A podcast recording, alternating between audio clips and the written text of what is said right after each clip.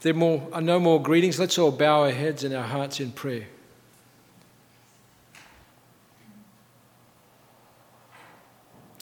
Loving Father in heaven, we thank Thee for Thy word, which is a living word and an abiding word that lives and abides forever, your word tells us. Thank Thee, Lord, for the messages we've heard yesterday. We pray, Lord, a few more crumbs from your table today. We pray for those that could not be here. Some may be traveling, some may be ill, some may be in a difficult situation. We pray that you would bear their burden, you would give them grace and strength and your protection and your provision. Be with us now as we would look into your word, speak to our hearts. Give unction unto your servant, both servants that are be ministering in word or in prayer, and those that would be ministering from the floor. We ask all of these things and give you thanks in Jesus' name. Amen.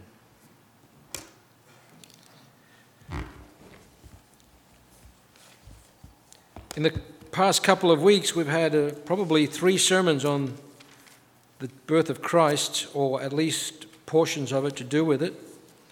Um, I'd like to turn to, with the Lord's help, to the book of Philippians, chapter 2. This is also to do with Christ, but uh, perhaps not so much the historicity of his coming, but the nature of Christ and his coming and who he is namely the Son of God, but also God Himself. So, the letter of the Apostle Paul to the Philippians, chapter 2. Chapter 2. The first chapter ends with an exhortation um, on how to deal with difficulties and challenges from without persecutions, knowing that they are being persecuted for their faith. But the next chapter begins to focus now within, within the church itself. Difficulties and challenges within the church. And what kind of an example we have in uh, dealing with some of these challenges. Chapter 2 of Philippians. If there be therefore any consolation in Christ, if any comfort of love, if any fellowship of the Spirit, if any bowels and mercies, fulfill ye my joy that ye be like minded, having the same love, being of one accord, of one mind. Let nothing be done through strife or vainglory, but in lowliness of mind let each esteem other better than themselves. Look not every man on his own things, but every man also on the things of others. Let this mind be in you, which was also in Christ Jesus, who being in the form of God thought it not robbery to be equal with God, but made himself of no reputation, and took upon him the form of a servant and was made in the likeness of men. And being found in fashion as a man, he humbled himself and became obedient unto death, even the death of the cross. Wherefore God also hath highly exalted him and given him a name which is above every name, that at the name of Jesus every knee should bow, of things in heaven and things in the earth and things under the earth, and that every tongue should confess that Jesus Christ is Lord to the glory of God the Father. Wherefore, my beloved, as ye have always obeyed, and not as in my absence only, but now much more in my absence, in my presence only, but now much more in my absence, work out your own salvation with fear and trembling. For it is God which worketh in you both to will and to do of, all, of his good pleasure. Do all things without murmurings and disputings, that ye may be blameless and harmless, the sons of God, without rebuke, in the midst of a crooked and perverse nation, among whom ye shine as lights in the world, holding forth the word of life, that I may rejoice in the day of Christ, that I have not run in vain, neither laboured in vain. Yea, and if I be offered upon the sacrifice and service of your faith, I joy and rejoice with you all. For the same cause also do ye joy and rejoice with me.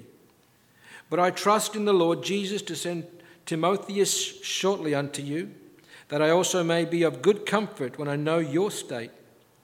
For I have no man like minded who will naturally care for your state, for all seek their own, not the things which are Jesus Christ's. But ye know the proof of him, that as a son with the Father, he hath served with me in the gospel. Him therefore I hope to send presently, so soon as I shall see how it will go with me. But I trust in the Lord that I myself also shall come shortly. Yet I suppose it necessary to send to you Epaphroditus, my brother, and companion in labor, and fellow soldier, but your messenger that, and that he ministered to my wants. For he longed after you all, and was full of heaviness, because that ye had heard that he had been sick. For indeed he was sick nigh unto death, but God had mercy on him, and not on him only, but on me also, lest I should have sorrow upon sorrow. I sent him therefore the more carefully, that when ye see him again, ye may rejoice and that I may be less sorrowful. Receive him, therefore, in the Lord with all gladness, and hold such in reputation. Because for the work of Christ he was nigh unto death, not regarding his life, to supply your lack of service toward me. May the Lord bless the reading of his word.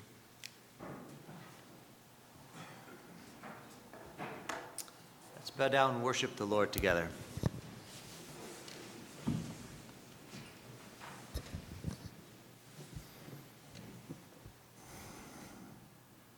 It is so good to come into your presence together, Lord. To rejoice and to be mindful and to contemplate the wonder in our hearts, even as Mary did, that our God would leave holy heaven and come and humble himself. And Lord, thank you for your words this morning that have showed us the example and how it practically needs to be worked out in our own lives, that we can do all things without murmurings, without arguing, that we can be loving and kind and humble in how we approach and honor one another. That we can be lights in a crooked and perverse generation, Lord.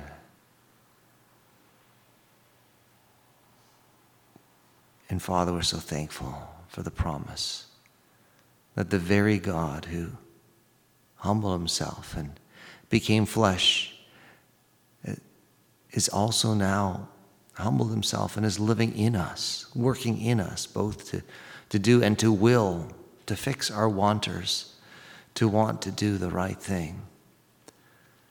Father, we are so thankful for that assurance and that promise that we completely depend upon.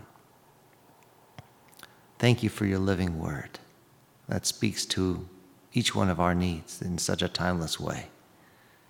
Lord, you know the needs that are present and even the needs that are absent, those that would have liked to have been here and, and were unable to due to illness or circumstance, those who are running from here, those who might be here and are still far away in their own minds.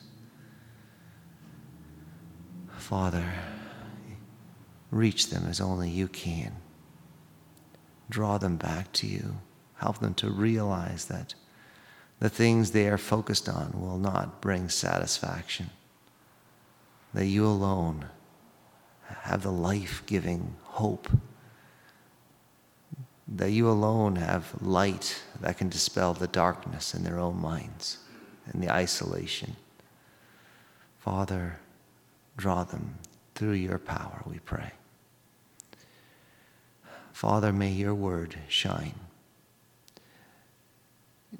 not only in what is said, but especially in what is lived, not only in this building, but in each and every corner in which we are.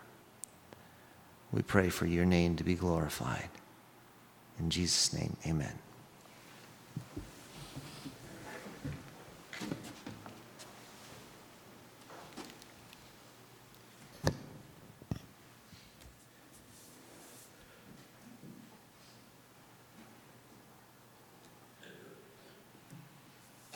At this time of the year, we have heard many glorious hymns, Christmas songs, and carols.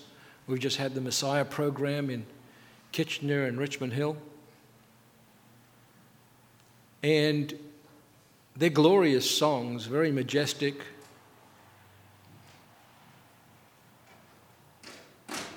There are other songs that we sing Christmas songs that are very quiet,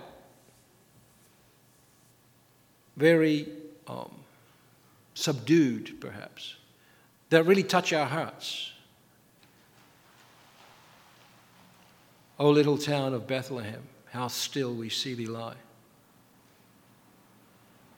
Away in the manger, no crib for his bed. The little Lord Jesus lays down his sweet head.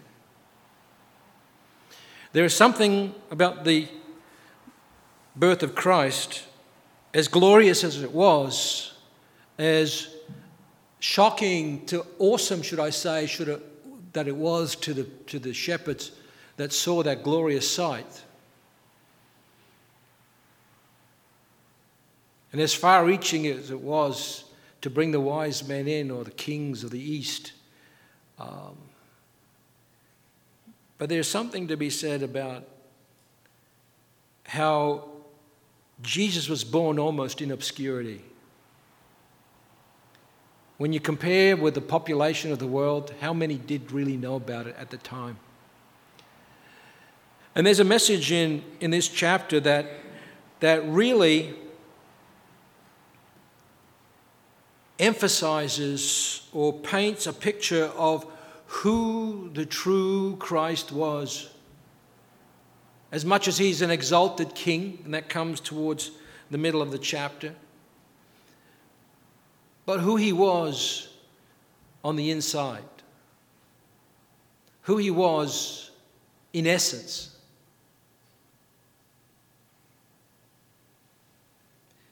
And the Apostle Paul, in order to, to bring home the message of who we need to be, like, of what we need to be like, of what our attitudes need to be, he paints this picture of this Christ, God incarnate, Jesus, to show us what we need to be like.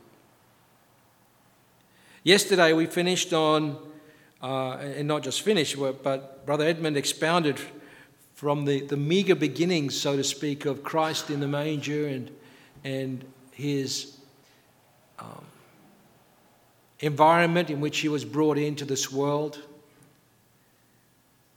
and how he had to become like us in order that we become like him. It is far more than just that he was our example. He was far more than just an example. But in order for us to become like him, he had to die for us. And that's we, we cannot forget that in the Christmas message. That a sword would be plunged to the very heart of Mary, the mother.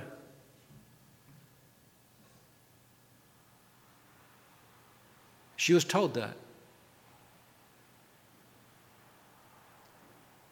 When she brought her son into this world because something had to happen for God to change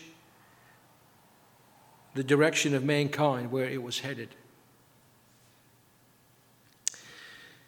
If there be therefore any consolation in Christ, now that there, um, if the word, the way it was used back then was not, was it a question? Was it in doubt?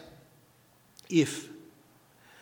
It really meant in this language, back in the 1600s, since there be, not if, it was, since there be, since there be consolation in Christ, since there be comfort of love, since there be fellowship of the Spirit, since there, any, there be bowels and mercies, fulfill my joy.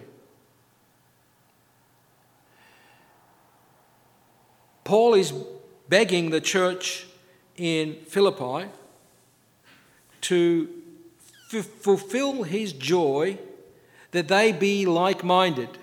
And that like minded really is, is, he's not giving any action at the moment. He's giving them what kind of an attitude they need to have the attitude of being of one mind, unified.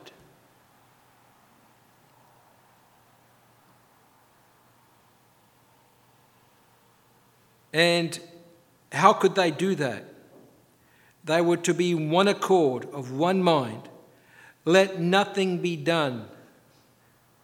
He didn't put pinpoint particular actions. He said, basically saying, in everything that you do, don't do it in strife. If, if, if you look at some of these um, other uh, translations, which I looked at, there, there's a connotation in strife of, of, um, of selfishness. Because that's what people strive for when they're selfish. They, they fight over things. They want it, it's mine. And he, he really paints a, a beautiful picture with this and how Christ dealt with when he was faced with the possible temptation of wanting things, power, glory.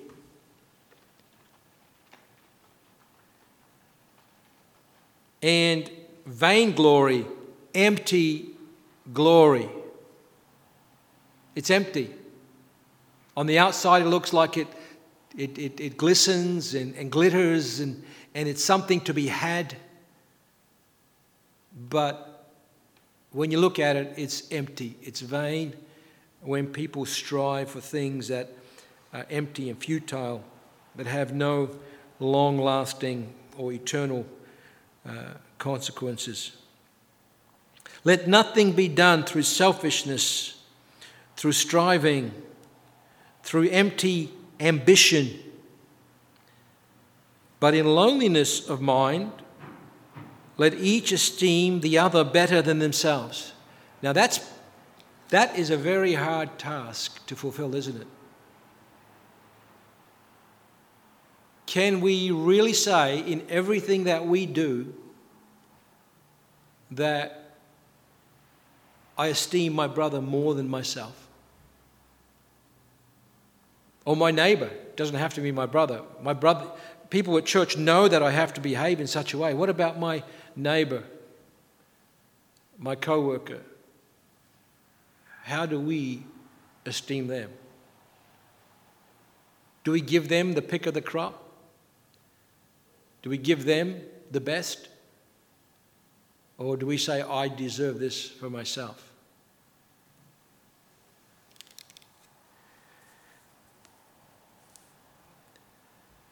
Let everyone esteem means to value, means to put up at a level above themselves. And look not every man on his own things. Don't be selfish,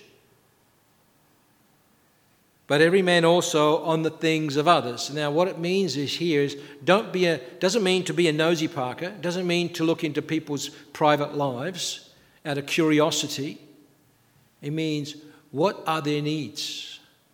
What, how can I help them in their need?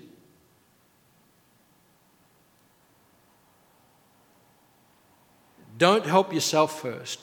See how you can help them first. Where is your priorities? And this came out very clear in when some of our forefathers were in prison. I remember the stories and I believe them.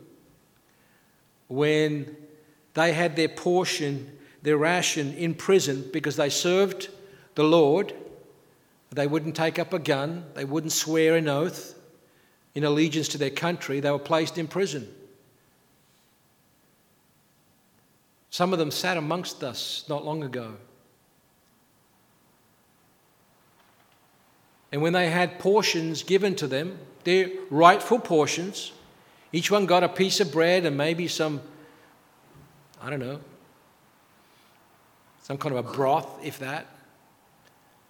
And if someone saw that someone else was weaker or in need of more food, they would refrain themselves and give their portion to them. Now, that's true brotherly love. Even though they said, I'm entitled to this, everyone gets a fair share. But this is what, in essence, in practice, what this means when we prefer someone above ourselves. And then he says, Why should I be like that? He said, Look at Jesus. Look at Christ. I've just told you to be like minded. I've just told you to have the same mind. And why? Because this is the mind that Jesus had. And if we want to be like Jesus, we need to have the same attitudes as Jesus. This is what he says Who, being in the form of God, thought it not robbery to be equal with God. Now here we have we Paul, although perhaps that's not his focus, his focus is not really to give us a, a lesson on the, the dual nature of Christ. That he was 100% man and 100% God. We don't understand that. But he was, he was using this example as even as Jesus, who being, now that word being, I looked at different um, translations of that. That being is not just a present being. He's speaking of, in some translation, who existed as. He was, he always was. He is now, but he always was. Who always was in the form, the morphe, and that, that word used means um, it's not just a, a, a physical shape, but it's, it's the, the essence or the nature of a thing. And it could be used in the Greek for inside or outside. But we'll see how he distinguishes from the outside afterwards. But here he says that, and in Strong's Concordance, he even uses the word nature. Christ was in the form or the nature of God. We are by, by, by nature humans. That's our nature. We are humans. We're not matter in the sense of wood or mineral. We are humans. We act and behave and think like humans. Jesus, on the other hand, was by nature God. And there are many scriptures that point to that. If you go to go to the very and this this is what really certain denominations have uh, really corrupted, I believe, because of their translations or tried to corrupt. They can't corrupt the word of God. But in, in um, the, the Gospel of John, it says that Jesus, he was given the name Word. In the beginning was the Word, and the Word was with God, and the Word was God. The same was in the beginning with God. If you have any doubt that that's Jesus, look at verse 14. And the Word was made flesh and dwelt among us and we beheld his glory as the glory of the only begotten of the Father, full of grace and truth. Unequivocally, Jesus was the Word, he was with God, and the Word says he was God. Go to chapter 5 of John, the same John. This is, this is one thing that John differed from all the other disciples and the, all the other writers of the Gospels. He really focused on the fact that Jesus Christ was God. Uh, John chapter 5, verse 18. Let's go back up to verse uh, 17. But Jesus answered them, My Father worketh hitherto, and I work. He's, he's confronting the Jews because he just healed a man on the Sabbath day at the pool of Bethesda. And he said, My Father worketh hitherto, and I work. Therefore the Jews sought the more to kill him, because he not only had broken the Sabbath, but said also that God was his Father, making himself equal with God. Keep going to John chapter 14 when he tells Philip, Philip, if you've seen me, you've seen the Father. Because Philip was asking, Show us the Father. And he says, Philip, if you have seen me, you have seen the Father. And then the, the, the marvelous scene after he was resurrected. And Thomas was not there the first time when he appeared to the disciples. He said, I won't believe that he's risen until I can feel his wounds in his hands and his side.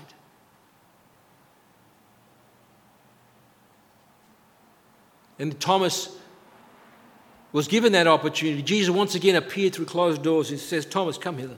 Feel, feel my hands. Put your hand in my side. And Thomas said, My Lord and my God.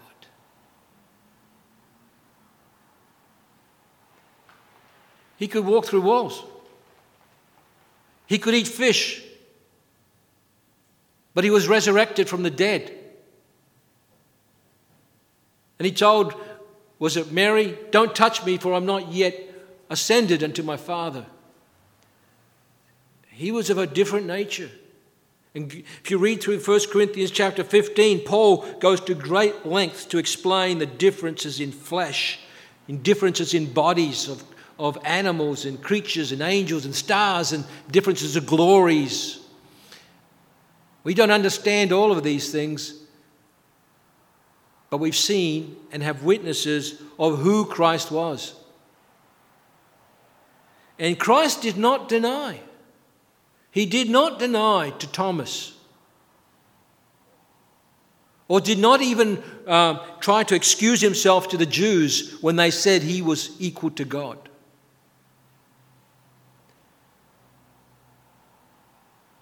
Who, being in the form of this, this nature of God, thought it not robbery, thought it not something to be grasped at or clutched at it doesn't only speak of the first time when you see something, you snatch it and you want to keep it for yourself. It speaks of continuing to cling on to the fact that He was God. If you go to the uh, book of Isaiah, Isaiah chapter 14. There was someone that really wanted it so badly.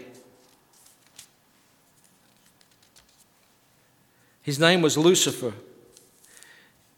In another chapter, he was called the covering cherub. Verse 12 of chapter 14 of Isaiah How art thou fallen from heaven, O Lucifer, son of the morning? How art thou cut down to the ground, which didst weaken the nations?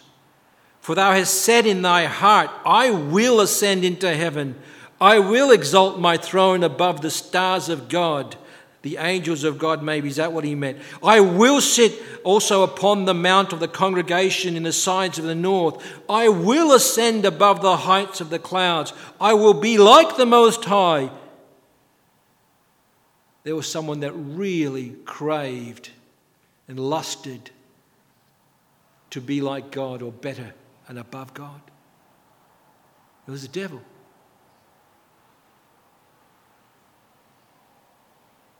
And God says, No, you won't. No, you won't. You shall be brought down to hell to the sides of the pit. They that see thee shall narrowly look upon thee and consider thee, saying, Is this the man that made the earth to tremble, that did shake kingdoms? The same Lucifer, this was speaking in, in, in a prophetic sense, the same Lucifer came to Jesus on the, after his baptism in the River Jordan. And he tried to derail the Christ by getting him to sin, by getting him not to trust his Father. If you be the Son of God, make these stones bread. I dare you. And Jesus said, It is written, man shall not live by bread alone, but by every word that proceedeth out of the mouth of God.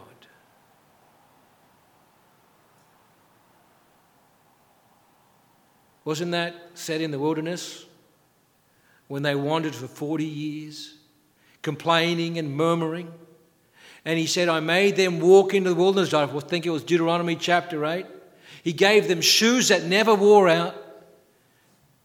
And he said, I did this to you to humble you and to make you understand that man doesn't live by bread alone, but he's dependent on every single word that comes out of the mouth of God. And then, then Satan goes to, to the uh, pinnacle of the temple and he wants him to jump. If you believe in the Word of God, this is what the Word of God says jump off and he'll catch you, the Bible says. The Word of God says. But the Word of God also says, don't tempt the Lord thy God. And finally, he said, he finally, he blew his cover. He revealed what he really wanted. Bow down and worship me, and I'll give you everything. All the kingdoms in which he was reigning over, and he had evidence to prove it. I'll give you these if you just bow down and worship me. And just very calmly, I believe, Jesus said, It is written, Thou shalt worship the Lord thy God, and him only shalt thou serve. See, Jesus didn't grasp or clutch onto the fact that he was God, the third or the second person of the Trinity, the triune God. He had at one stage everything in, in the courts of glory, and we're going to come to that. But his main purpose on this earth was not to show off who he was. As a matter of fact, he said, I didn't come to be served, but to serve and to give my life a ransom for many. He didn't come to flaunt his riches. He didn't come to, to impress people, to show how glorious he was. As a matter of fact, he, he came in a veiled glory. He left everything behind. He came not to be served, but to serve. 2 Corinthians 8 tells us that though he was rich, he became poor for us.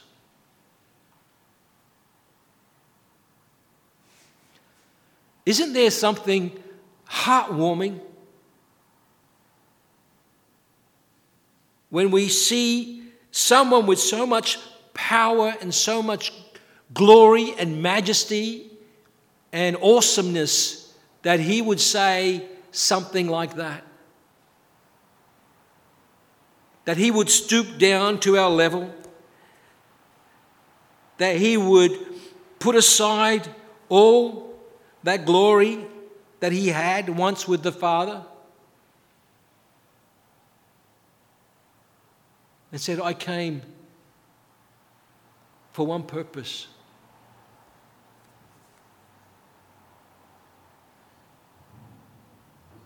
He made himself of no reputation.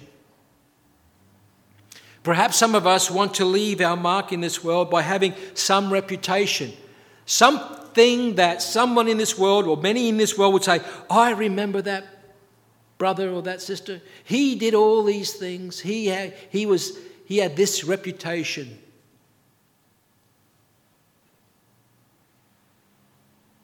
Unfortunately, many leave a very poor reputation.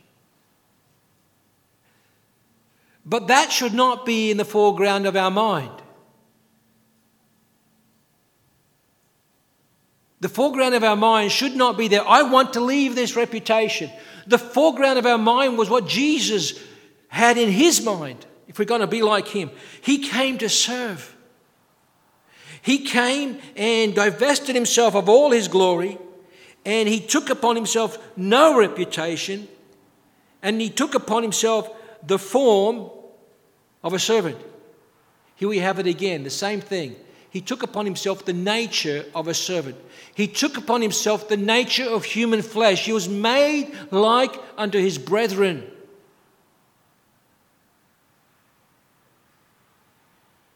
We don't understand that. We don't understand that he was 100% man and 100% God.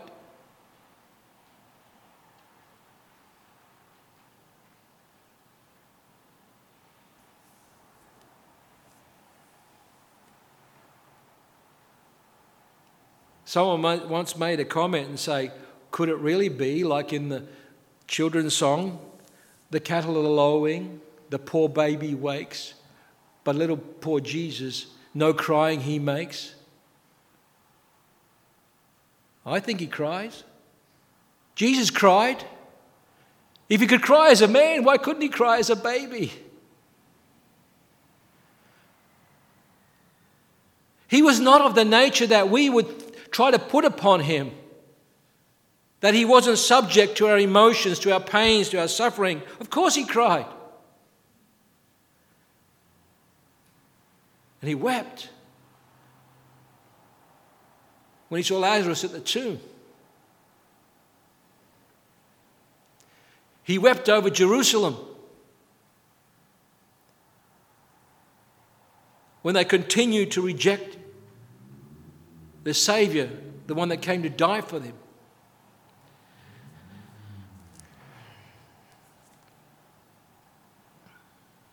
No reputation.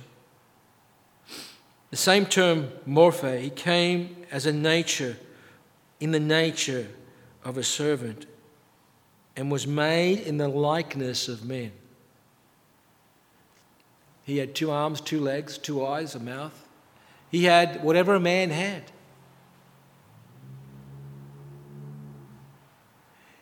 He had the same senses, everything that we have. The only difference between him and us is that he never sinned. Jesus never sinned. And as man would like to portray him as doing so, with these perverse movies and books and theories, and how could he do that? They're just as perverse as the father of lies that gave them that thought.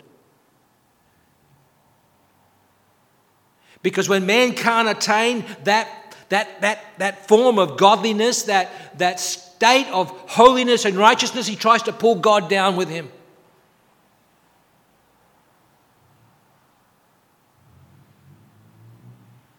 Because they miss one big, big element, and that is the power of the Holy Spirit. The power of the Holy Spirit.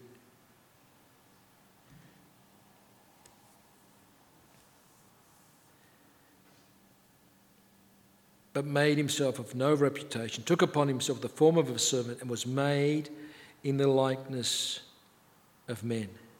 And being found in fashion as a man. Now, that word fashion is a bit different, it's schema. And that fashion, that word schema, is always the external. He looked like a man. He came as a man. He could bleed, he could cry, He could sense pain. He could get dirty. When he was whipped and his flesh was torn open, he bled. When they put the crown of thorns on his head, he bled. When they pierced his hands, he bled. When they overburdened him with the cross, after beating him and scourging him, he fell under the cross.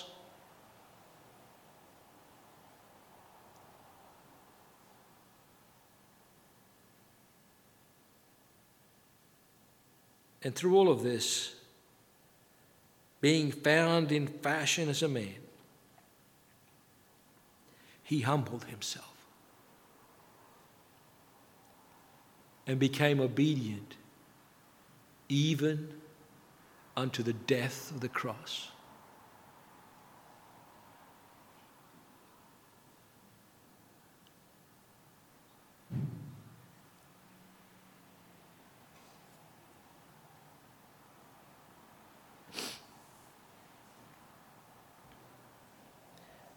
There's the, there's the real picture that Paul the Apostle wanted to give to the Philippian church and what he wants to give us today. When Jesus left the courts of glory, what was it that he left behind? What was it that he was rich and became poor for us? What was it that was different?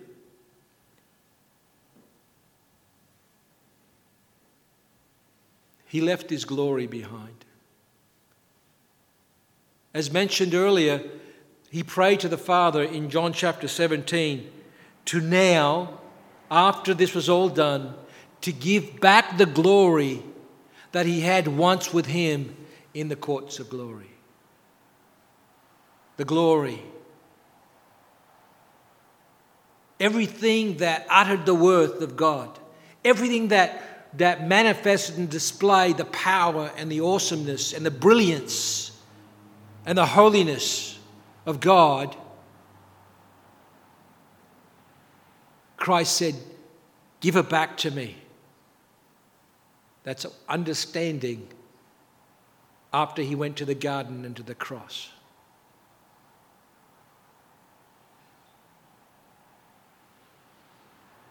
He didn't change in terms of being God. He didn't leave his deity behind.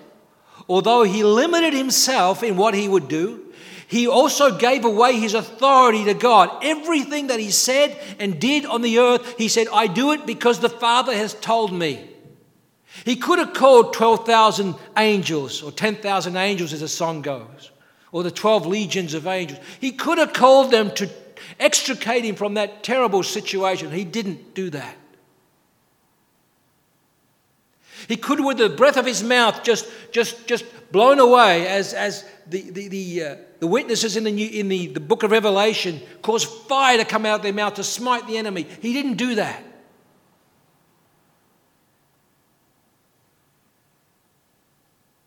As a matter of fact, it says, as a sheep before his shearer is dumb, so he opened not his mouth.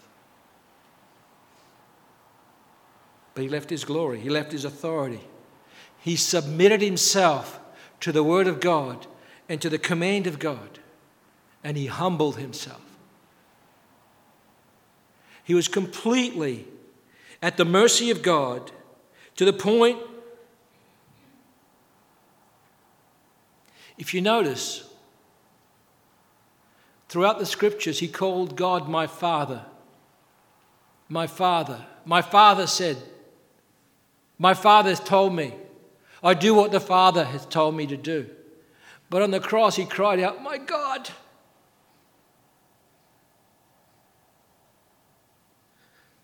My God, why have you forsaken me?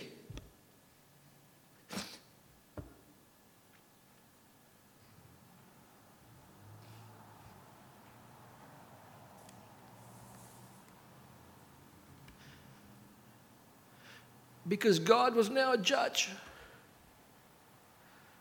God had to turn his back from his own son.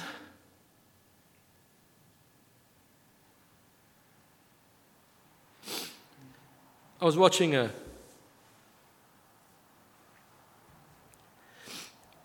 there was a, some speaker at, at a university, when somebody asked him, because he was a Christian apologist, said, Would you tell me? He wanted to put him on the spot, just like the Jews try to do with Jesus. Would you, because they were talking about uh, Abraham and Isaac, so tell me, if God told you to kill your son, would you do it?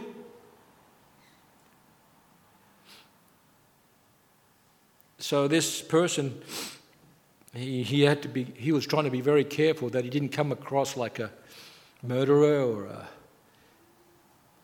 one that didn't have moral values.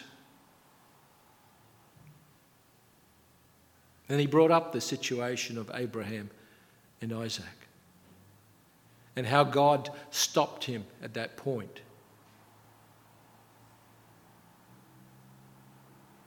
And said, God will provide a lamb. And he did.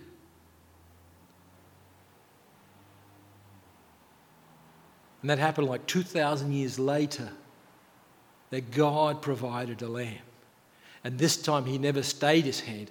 And a father did have his son crucified on the cross. God was in Christ reconciling the world unto himself.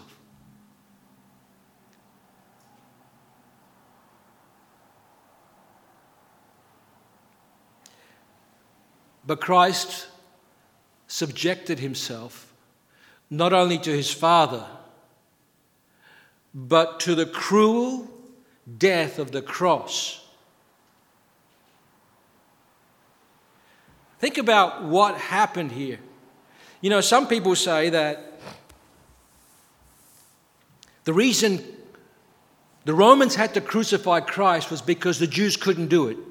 They weren't allowed to take anyone's life, so they got the Romans to do that work for them. And I question, well, is that, is that true? What happened to Stephen? Not a few years later, the deacon Stephen was taken by a mob of Jews, put on trial,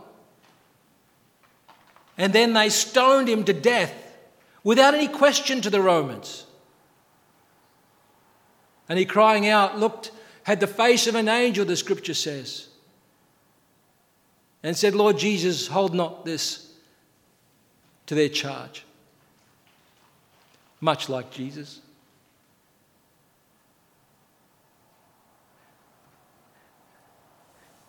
We have been studying spiritual warfare on Wednesday nights here in the church. Beloved, my friends outside of Christ, do not think for one minute that these are isolated cases that this just happened to be, that Stephen happened to be stoned and Jesus happened to be crucified because that was the cross, even to the Romans, if you read some of the writings of the historians, was, was an abomination. It was a curse. And if you read in Deuteronomy 21, I think it's 23, it says, Cursed is anyone that hangs on a tree.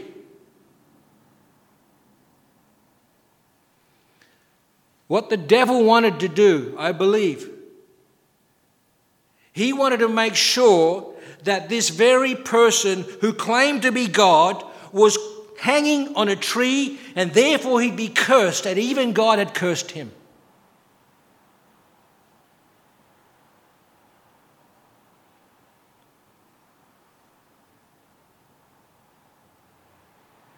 That was humiliating. That was so humbling that he subjected himself I lay down my life of myself and I have power to take it up again, Jesus said. He willingly went to the cross, knowing he'd be rejected of his Father, knowing he'd be subjected to this, this humiliating death on the cross.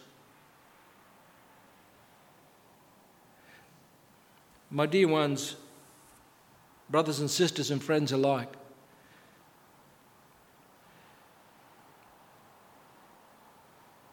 if Christ could do that, if he could subject himself in obedience to the Father under all the extreme humiliating circumstances. Is he asking much from us? To subject ourselves to the Father? What is humility? What is humility? It's not like the Colossian church when Paul calls it a voluntary humility, some fake humility, some, some fake piousness where before man I can be really put on a good show, but, but internally I'm really wanting to be bigger than my brother or greater than my sister. Humility, the word comes from the word humus, earth, dirt.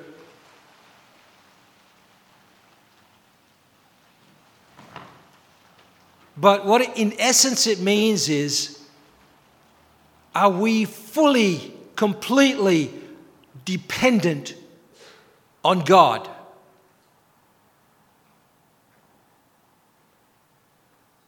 Or do we have our sufficiency in something else? Do we think we can do it on our own? Do we think we have enough to fulfill ourselves?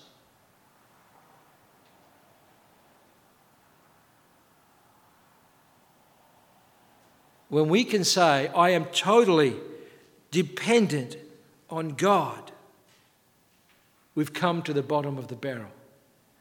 And my dear ones, it's, it's become very apparent to us, isn't it? When we have around us people that are in great duress, in sickness, in illness, in disease.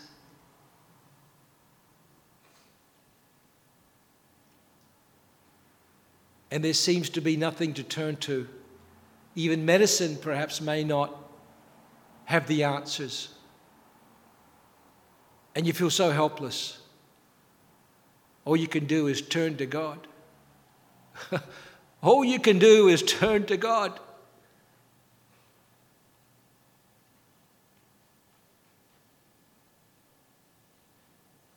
When you have a sick baby or a sick sibling, and you see their pain and you see their suffering, and they turn to you to pray for them. And you can't offer them what Jesus offered. The, the, the doctors can't do it, the specialists can't do it, they pass you on. They say, There's not much I can do for you.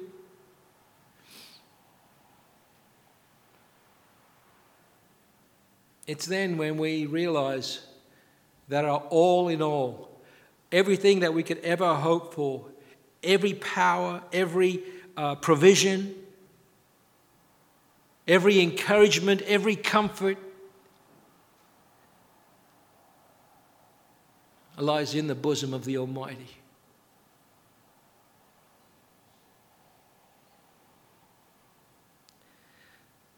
Some believe that verses 6 to 11 of this chapter was an old early church hymn that would be sung amongst the people. I can't prove or disprove that. There's some kind of evidence to say it was, it was not, but it certainly is a, a beautiful hymn, isn't it? That's what the early church used to sing. They'd get a verse and repeat it over and over. That's how they used to encourage one another in psalms, hymns, and spiritual songs. It was scripture. They didn't make up their own words.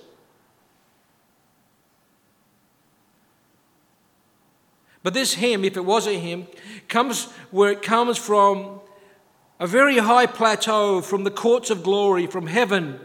It comes down to, to the depravity and the corruptness of men and how Christ humbled himself and condescended himself to, to men of low estate, and then he comes back up.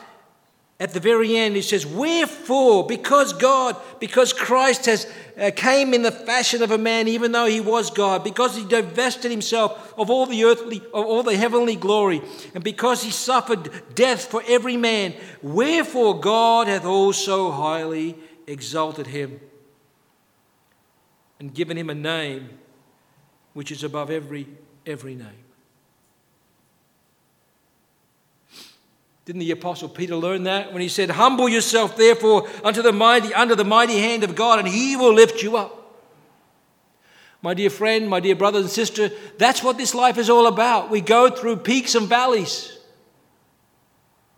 We have extreme uh, times of joy and, and happiness, and then we go through our trials and difficulties, and we seems like we're in the valley, and, and, and who's going to pick us up? And in those times of quietness, when we can, in some way, identify with what Jesus went through, in some way, realize that the only way through this valley is to completely surrender myself to the will and the authority and the grace and the power of God.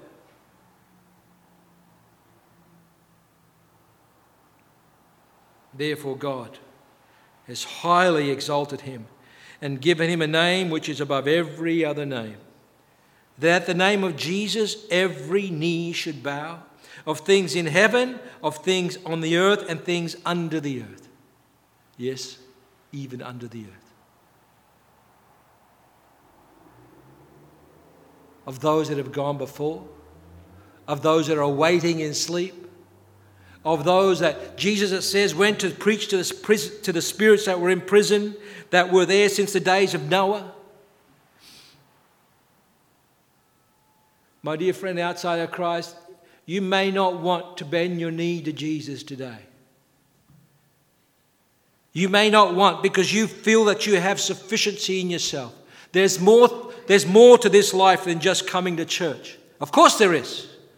Of course, there's more to this life. If that's your vision of Christianity, you've got the wrong picture. The, this life is not about coming to church. This life is about surrendering your life to Jesus Christ. This life is about giving your everything for the sake of the gospel. To lift up that name, that worthy name of Jesus. That's what this life is all about. And you're not saved to be, to be taken away from your problems and your difficulties and your trials and your persecutions and your boredom. It's there to glorify the King of the universe, the God of the creation, the Savior of the world. That's what He's called us here for to do. And if we don't do it now, even those that are under the earth will one day bow the knee to Jesus.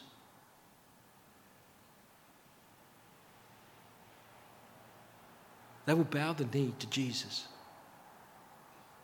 Their knees will buckle in fear and guilt and remorse.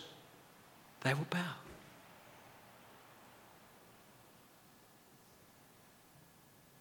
Which side of the grave do you want that to happen on? May the Lord bless the words that have been spoken.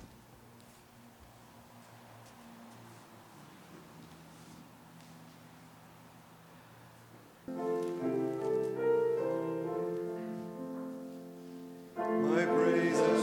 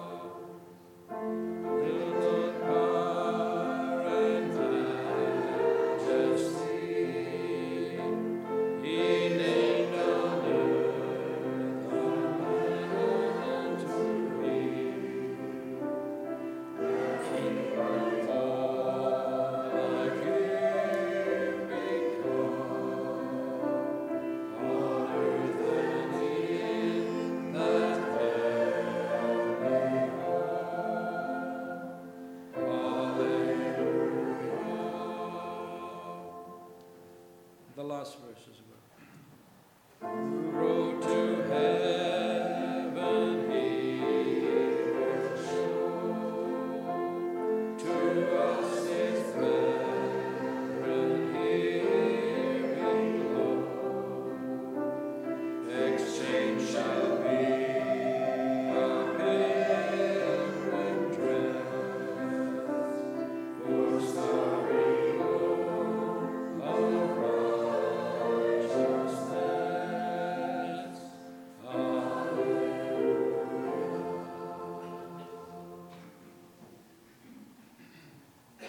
please offer a prayer.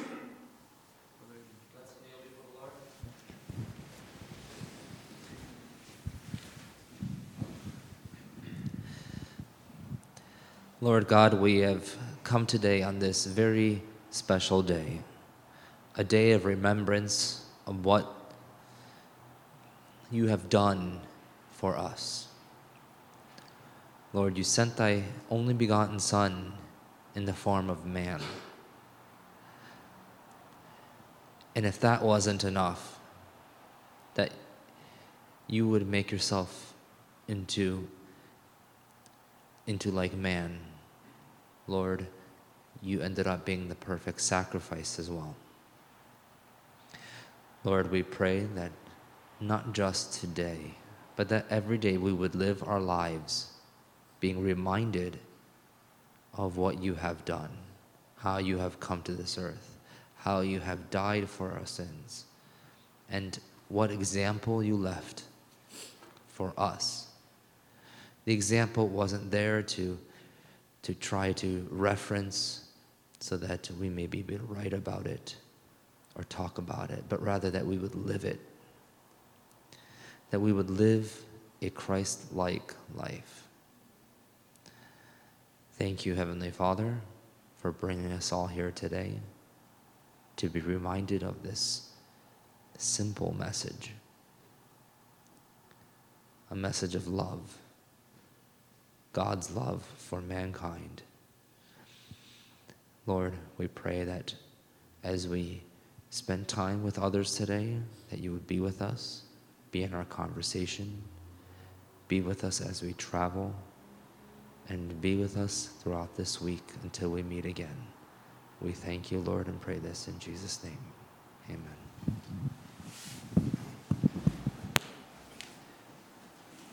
Brother, find a concluding hymn, please.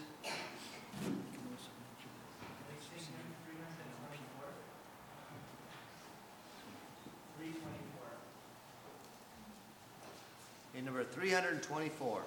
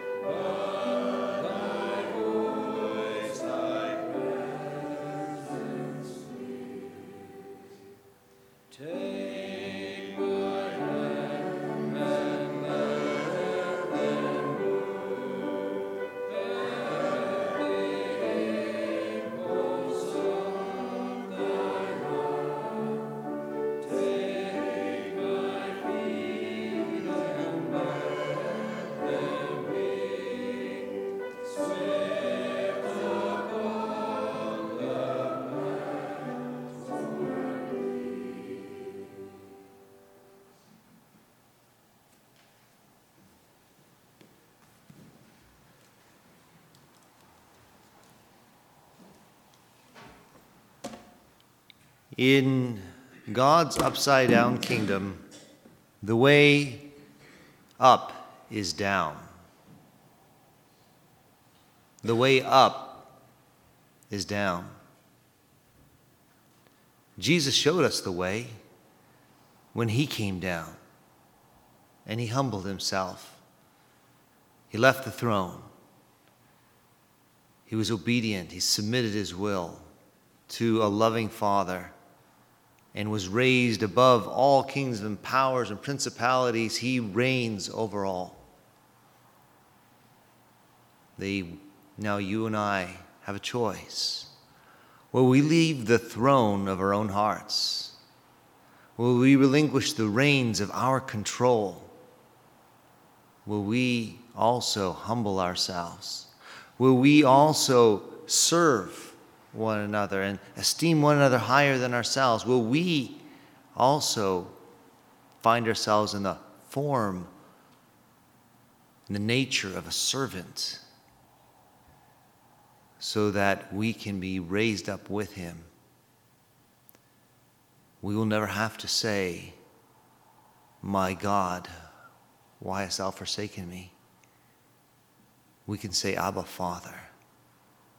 We can have that intimacy and that assurance and be raised up with him in heavenly places. So thankful for this special time of year. We can be reminded of a God who came down so that he could bring us up with us. We have a far less distance to go down, and yet it seems so much harder for us.